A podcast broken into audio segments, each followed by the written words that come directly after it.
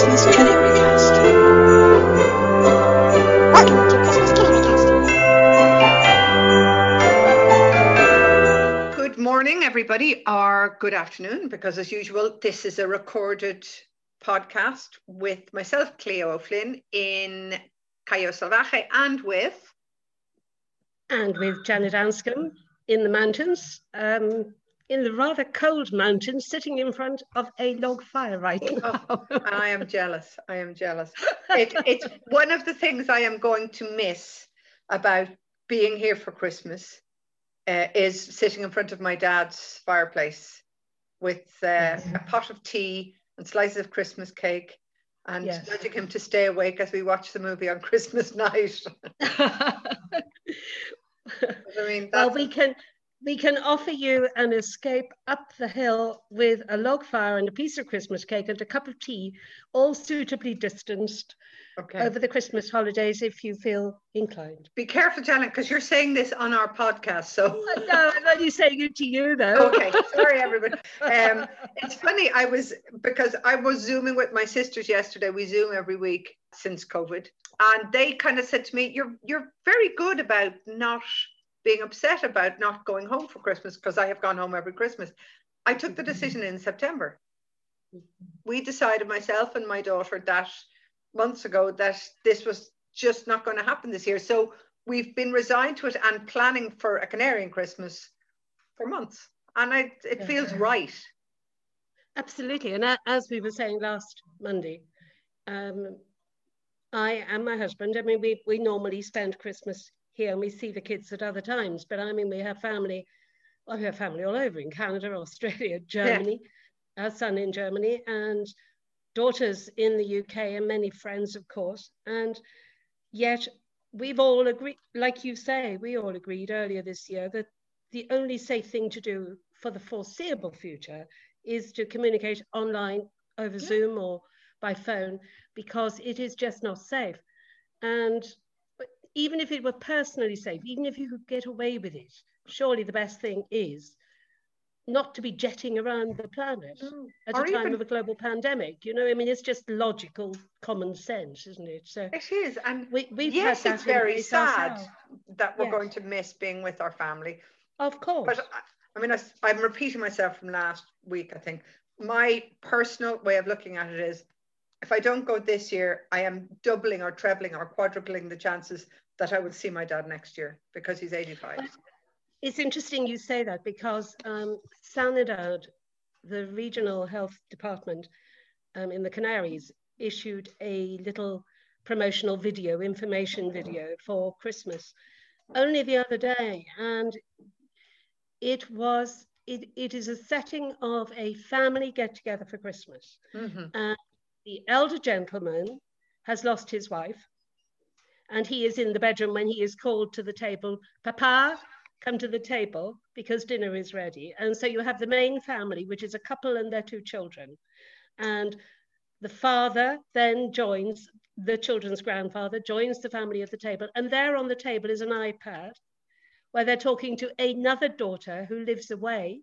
Right. And he's obviously not joined them because it would push the group over a certain limit. And obviously, it would require her to travel, and they're protecting granddad, who is at the table. And she says, Well, we'll do it next year. And next year, we'll need another chair because she's making the announcement that she's pregnant. And there'll be a new grandchild. And the punchline, the tagline of the whole video is for those who have gone already, which is like the old man's wife who's died, for those who still here, and for those who are yet to come, like the unborn baby.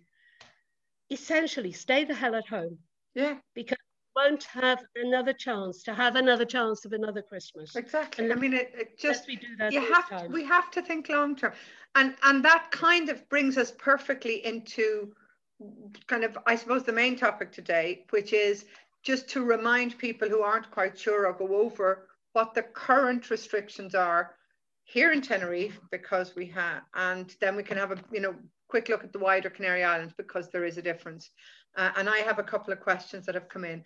So, Janet, can we just remind people today is the 7th of, of December? Yep. We are three days into a one week curfew in Tenerife, which means you cannot go out between 11 p.m. and 6 a.m. correct. Um, uh, so that's one of the main things. Uh, and the other restrictions that are specific to Tenerife, can you just remind us what they are? Yes, yes, of course. It's important to to say that these are in place the, uh, the curfew for one week and the other restrictions for a fortnight, but they are to be reviewed. They don't automatically come to an end at the end of Okay. the period. So it is entirely possible the curfew will be extended. But yes, of course, let's just run through. And, and the reason Tenerife is in um, particular restrictions that don't apply to the other Canaries is that we've just overtaken Gran Canaria as the worst affected island Yeah. in the Canaries. Now, for those who are following the outbreak in the Canary Islands, the, the situation in Gran Canaria has been quite horrendous. And they had runaway figures and they were, you know, double our figures. And people were trying to figure out what it was. And they decided in the end it must be a combination of factors, uh, as these things always are, I suppose. But I suppose to some extent people dropped their guard in Tenerife because we weren't so affected.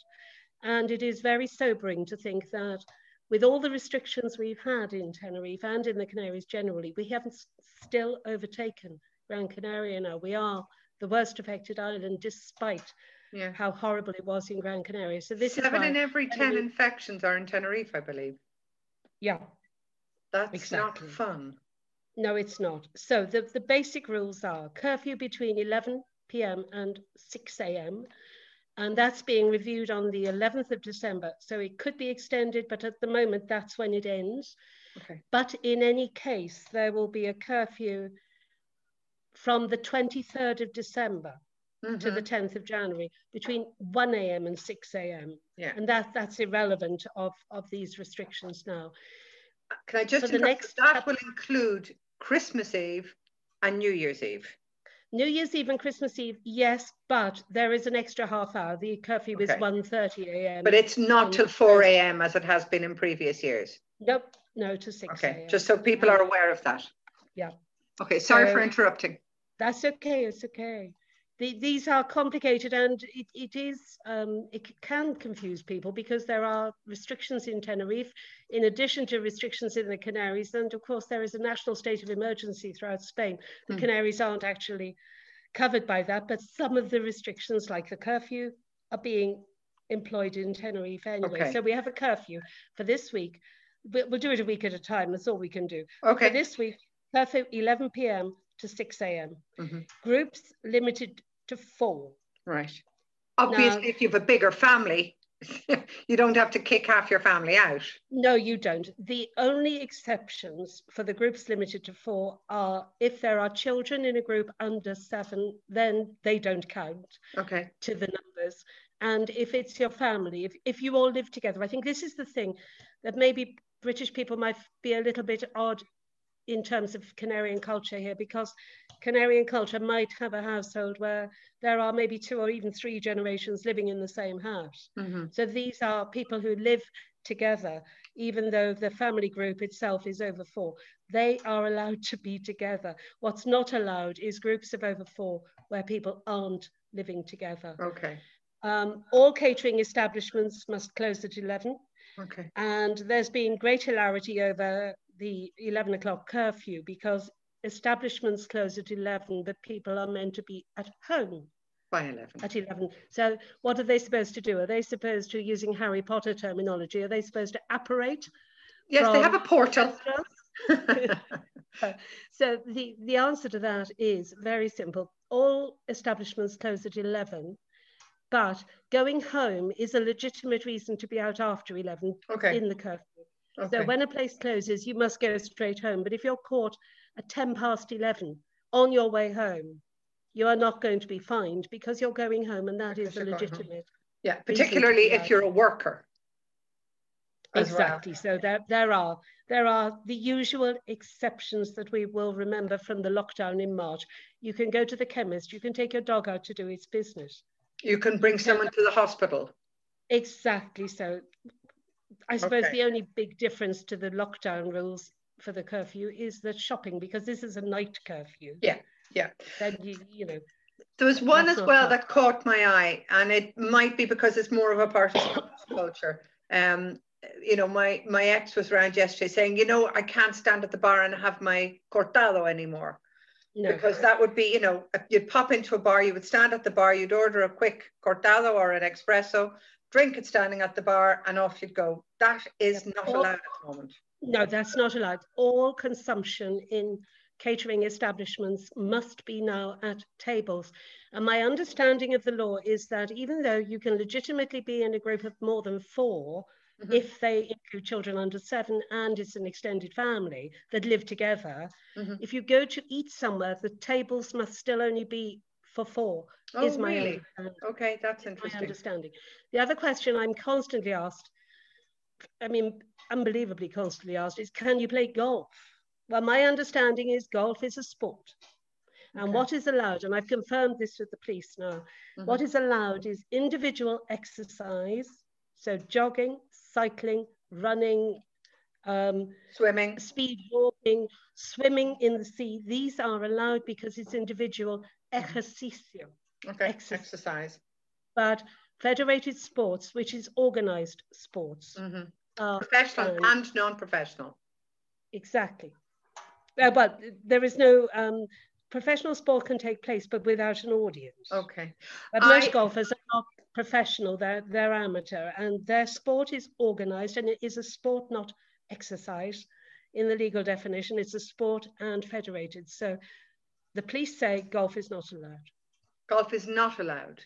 Not Okay, allowed because- because it's organized sport. Okay, I've also received queries from a number of dance schools, uh, and the guidelines seem to say that if they can classify themselves as a gym, and I know one owner has been in touch with the local police, they can continue to operate as long as they are abiding by all the restrictions because these are individual, mostly girls who are dancing, and they're dancing on And their with, with masks. with, with gymnasiums which can open, they must, regardless of their size, they can only have a maximum of 15, 15, exactly, exactly. in them. Yeah. Yeah. but I mean, so that can, if people have been concerned, can my can my dance school continue? Can my theatre school continue? As long as the maximum number, including the teachers, I am advising uh, the 15 and with masks and with social distancing and with no physical contact. Exactly that. So, Exactly. so uh, you know, so some of the activities have been curtailed. There'll be no Christmas shows because the parents can't attend, all that kind of stuff. Right. So that can I just Yeah. can I just also address one other factor that, that has been said to me now enough times that I think it does need addressing. There are people who are saying that they don't see why they should obey the rules because the problem is very clearly in La Laguna and Santa Cruz. I was going and to. only those two. So why should we bother? Well, this is actually not the case. No, not yes, at all. those two. Yes, those two um, cities, the whole metropolitan area, in fact, um, and it's one conurbation, really, isn't it? I mean, La Laguna through to Yeah. Santa Cruz, it's all the metropolitan area. Yes, of course, that is major- the majority affected area.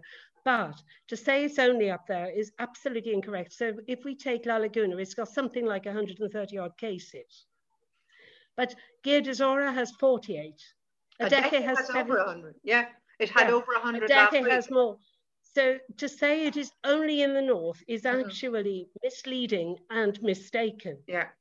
And you it neither can you combine it to an age group, uh, an, an ethnic group, because we've both got these kind of, are they counting the immigrants? And when people say immigrants, they actually mean the illegal immigrants. Yes, Um. And uh, no, so there's no, you can't divide it by race, by age, by ethnicity, by job, by location within an island. No. And therefore the rules apply to everyone. And it it does, and I know it frustrates you as well. It annoys me as a resident. I have popped out and forgotten my mask. I've done it.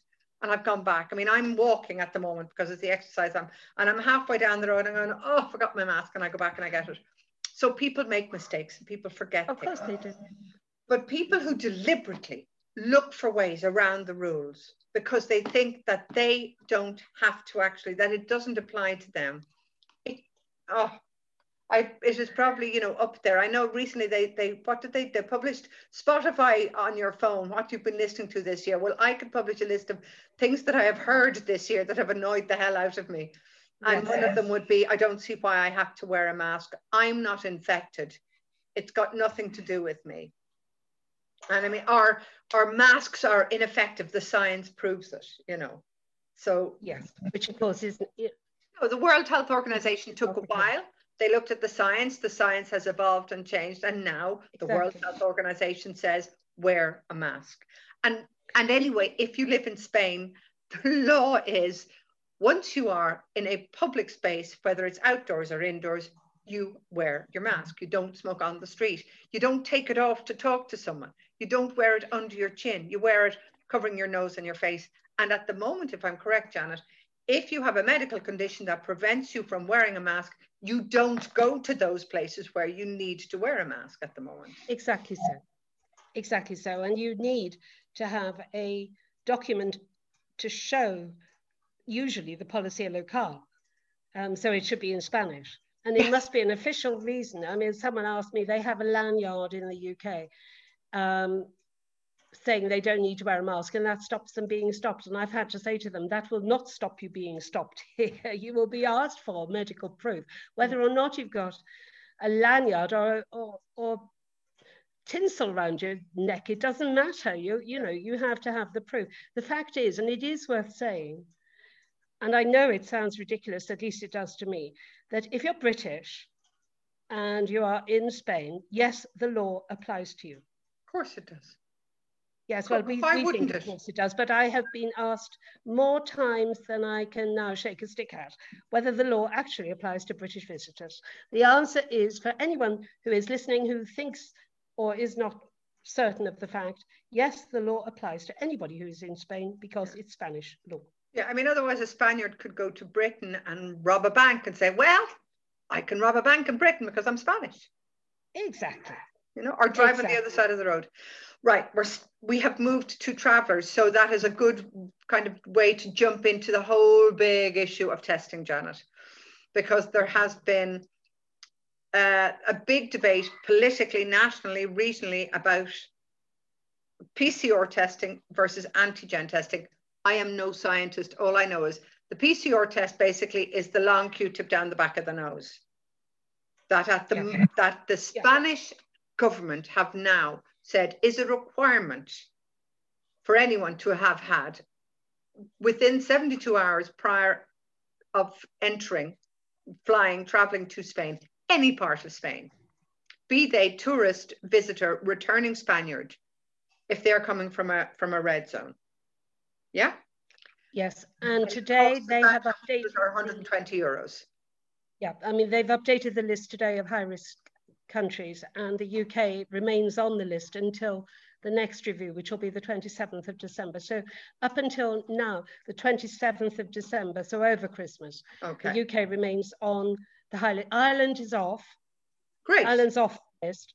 Um, no longer considered high risk, but the UK remains on it. So Okay. British travellers must bring a PCR test. To be clear about the PCR test, whatever the, the politics are, at the moment, Spain requires a PCR, not an antigen test. The certificate must be, as you say, no more than 72 hours old when you arrive.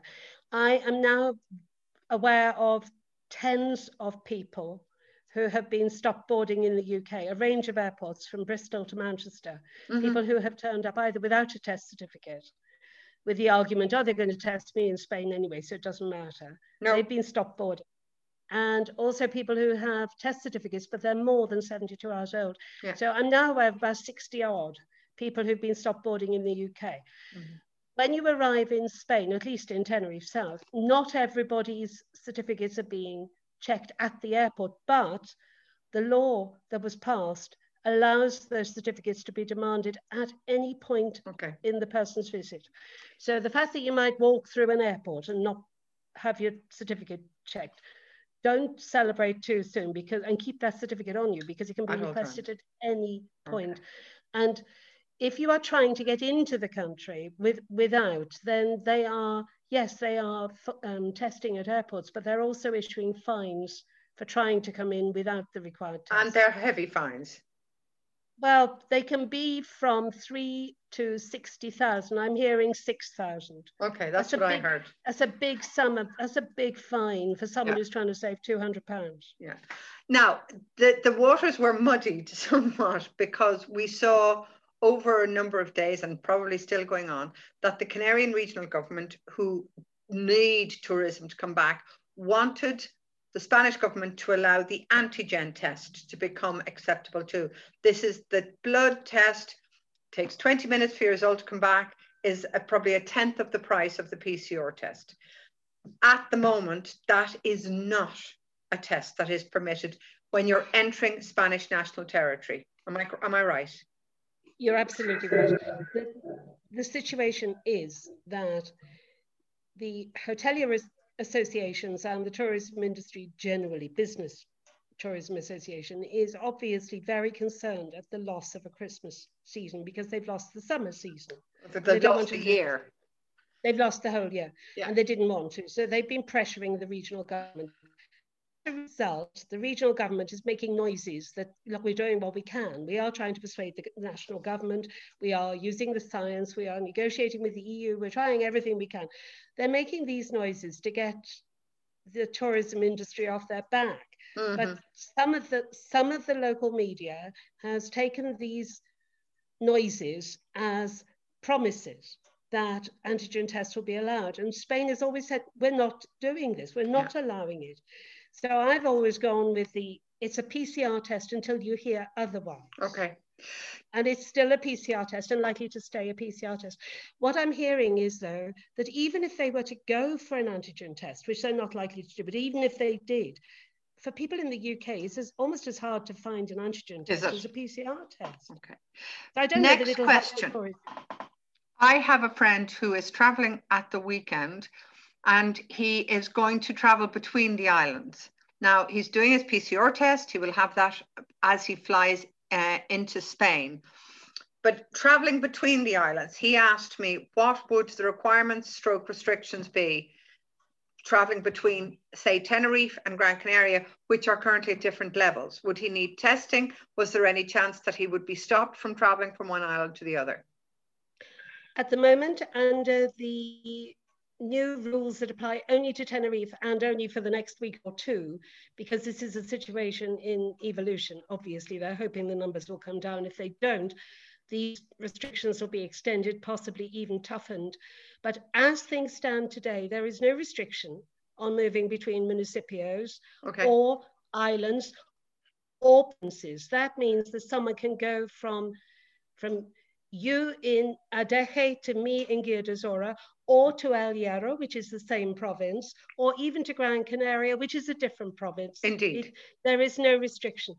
All I would say about your friend is that once they're in and that original PCR test certificate expires, which it does after it's 72 hours old, if they are then trying to book into a hotel or a legal regulated tourist accommodation here, they will need an antigen test to book in Okay, no can they get- 72 hours. Would they, and where, can they get that at the hotel or will they need to go to a health clinic? They can get, well, they can go to anywhere they can get an antigen test. And if they find that hard to locate, all tourist establishments in the Canaries have lists of nearest ones Perfect. So when he turns up at a hotel, if he has not located a test, they will tell him they're obliged by the law to Okay. tell him where he can get one. And no doubt, I would say the better hotels are probably in touch with their clients if they've pre-booked Absolutely. to let them know. Okay, so once he's got his PCR fact, they're required to. they're required They're to. Okay, required to tell people in advance. okay, so that's good. So at the moment, there's no restrictions between between boroughs, islands, or provinces. And some people mightn't realize the Canary Islands is two provinces. So one province Exactly. is Tenerife, El Hierro, La Gomera, and La Palma, and the other Yes. province is Gran Canaria, Fuerteventura, and Lanzarote. And Graciosa. and La Graciosa. We're never allowed to forget. So just to, to be aware of that, it's maybe there's a little tidbit of information you didn't realize. So there's no Yes. restrictions within the Canary Islands in terms of traveling at the moment. At present, yeah, to be reviewed. The earliest review for these rules will be the 11th. So by the time we podcast, probably next, Next week. We will have an update on that then. Okay. And of course, you and I, we will be posting any changes to Yes, this on our information pages. on my website or on the Adeje Focus page. I'm still not back at work, guys, so the a town hall page isn't back up. This is this is my limit right now. Very quickly, Yes. Janet, because we're running out of time. Um, vac- let's just quick end on two things. Vaccines, we know they're already going ahead in the UK. Uh, they've already got them approved. Pedro Sanchez, the Spanish Prime Minister, said about 10 days ago that there are 15,000 vaccination points ready to go in Spain. Basically, I, I am assuming our local health centres. Um, but the vaccines haven't been approved yet, but they're being ordered. Is that more or less where we're at in Spain? They are beginning now to just ways in which they can um, inform and advise the public to reassure them because obviously as vaccination becomes more of a feasible um, reality, so the anti-vax nonsense starts ramping up so that they're not only looking at information campaigns about the vaccination program, but also to tailor those to deal with the misinformation that is beginning to come out now. Yeah. There's a, a strong line, maybe to some people. There's a an Irish scientist called Luke O'Neill who who who I do know slightly. Um, he's a great guy. He's he's just published a book which I think is number one. It's called Never Mind the Bollocks, Follow the Science. In an interview last week, he went a step beyond what I think some people have done. Um, because he is a scientist, he's working you know non-stop on on this this subject. And to him vaccine he said the anti-vac people to him are actually more properly should be named vaccine deniers. And he he Oh, he said in his view they're almost equivalent to people who deny the holocaust existed. People who deny the importance and the necess- the necessity of this vaccine are vaccine deniers. Um, and it's a strong use of language but It's a very strong, yeah. scientist who who Yeah. has seen what is going on at, at the baseline, he is saying that this is how he actually feels these anti-vax are, that they are denying the existence of science. And he said he will And I would go but but prove it. I would go even further and I would say that since, I mean, I agree that it is equivalent. And since Holocaust denial is actually a criminal offense, I would make scientific denial a criminal offense as well because people's lives depend on Yeah. vaccine. We haven't got polio. You know, We- I could I worked with and was in school with girls with calipers. And we People currently have mightn't even know what a caliper is, but they were long metal frames that went around people's legs because their legs didn't work because they had contracted polio as children. Exactly. And we currently have a bedridden friend who is really quite vulnerable. and as I say, virtually bedridden because there is a post polio syndrome that affects postmenopausal women in many cases. And she had polio as a child. Never, I don't think she needed calipers, but now is suffering from. Now, th- these are within our lifetime. Yeah, You we know, you- when you I was a kid, life- you had a polio sugar lump in school, and and everybody took it and got it, and this was part of the national polio vaccination scheme to eradicate. Exactly. And the reason the reason we are having to explain what calipers are is because polio has been eradicated, and that is entirely because of vaccine. yeah. So please, people, I I am not going to say to people that everybody has the right to an opinion, and everyone has a right to their point of view, but follow the their own facts. Follow the science. Yeah, people have a right to an opinion, but not a fact. Yeah, yeah. Anyway, fact is a fact. no doubt we will get people screaming at us for what we have just said. but let them scream. We were going to talk about. Brexit, uh, but Janet, by the time I we even finish recording this, something else will have happened in Brussels. So I maybe think we're looking at um, I, two things to say basically. Um, today seems to be a bit of a crunch day in of crunch days, a crunch of crunch days, a and crunchy day. I think we're probably a crunchy day, and I think we're probably over half way likely to get a no trade deal agreement. Um, but this is not, despite what people who might approve of Brexit might think or want, I don't think this is ever going to have a quick and easy solution. No. So if there's a no deal, no trade deal today, it simply means that come 1st of January, there will be particular problems in the UK, but this isn't going to stop at that point because at some point trade deals have to be struck unless the UK wants to starve. Yeah. There have to be trade deals of some sort. So at some point they're going to have to be done. Yeah. If they're not done by the 1st of January or even in the next week, there will be problems in the UK come January, but they will be resolved at some point. But Yeah. The Uh, yeah, I mean, you look at things like, I mean, I'm I read that I think there's a new ferry route between Cherbourg directly to Ireland.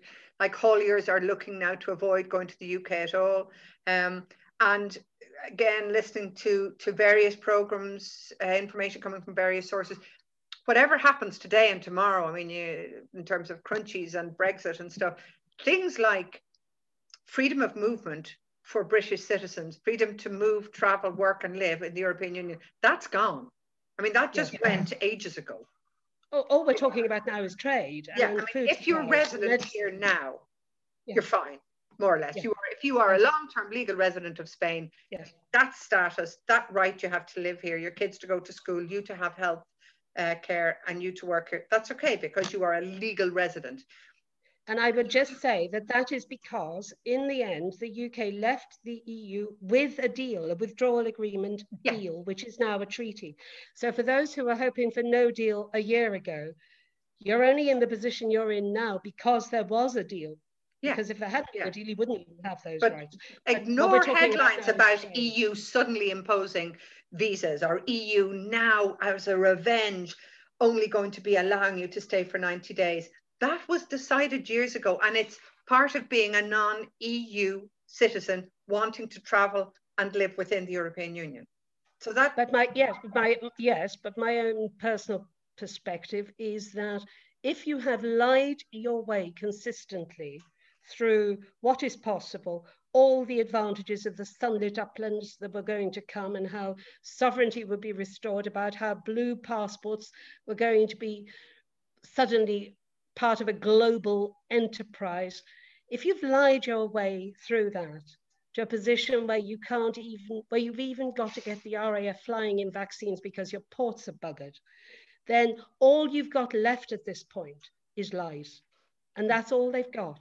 Now, okay, yep, committed Remainer, I'll get screamed at by levers, but this is where your lever hood has brought us. yeah. So, I, I, All I stay delightfully Irishly neutral. Not. yeah. Well, I aren't you don't. It affects my friends. It affects Of course. family um you know i i have family who are hoping to study in the uk over the next two years and they're now very concerned about what rights they're going to have to study to to live there i mean they're not going to be looking to work there uh, so it, it's going to affect everybody and we've known this for a long time and again it's like with christmas and covid you just have to be resigned to it and you work you, you don't work around it you work with the new rules I mean, this is the reality now. We are out of the EU. We left it almost a year ago. Yeah. Um, with an agreement that protects our rights. Um, what whatever happens now is is a trading. Um, This is what they're talking about these days. It's and this is all they're talking about now, and it will need to be resolved at some point. It's just a case of how difficult is it going to be, and at the moment it looks like it's going to be maximum difficult. yeah, yeah. yeah. Because Um, citizens' rights, that was done and That's all dusted. sorted. Yeah. That's So right. not, nothing over the next few days is going to change that. But All right, well, basically, anything you read in anything you read in the tabloids, just be aware that they have to lie because lies are all they've got left. Yeah, they need headlines. They need headlines. Yeah. All right, Janet, we asked people to send us uh, any suggestions for Christmas music. And uh, our great friend Diana McGowan did send us one, which happens to be both of our favorites. So It we is, will it is, it is. we will be playing out with uh, Fairy Tale of New York, which I adore, adore, adore. Yes, an, And- an American song from Irish writers and no Britons in sight for it at the moment, which is appropriate, I suppose, right now. On Shane such McGowan Irish, I, London Irish, I think, which uh, have Yeah. always had a strong, uh, strong roots and a strong sense of culture, song, and tradition. So uh, Absolutely. this song took a while to write because they wanted to get it right, and it's got to be one of the best Christmas songs ever written. I think it's many people's favourite. So the time he took to get it right, yeah, he got All it right. right. Till next week, then. Talk to you soon. Hopefully, we will be done with our crunchies. We're done with our crunchies and out of our curfews and into our Christmas PJs. Bye, everybody. And then he sang a song, the rare old mountain tune. I turned my face away and dreamed about you. Got on a lucky one, came in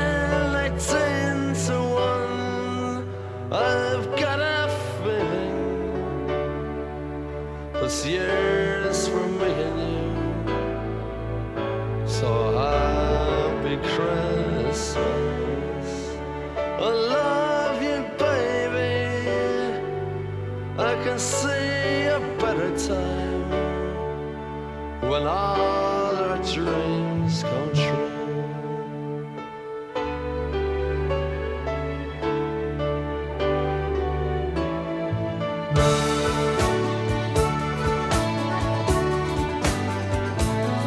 They got cars big as bars, they got rivers of gold. But the windows right through you, it's no place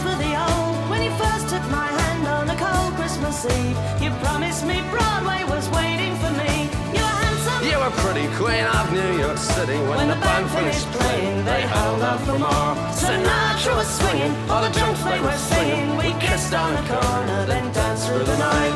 The boys of the NYPD choir were singing, "Go away, babe," and the bells were ringing out for Christmas Day.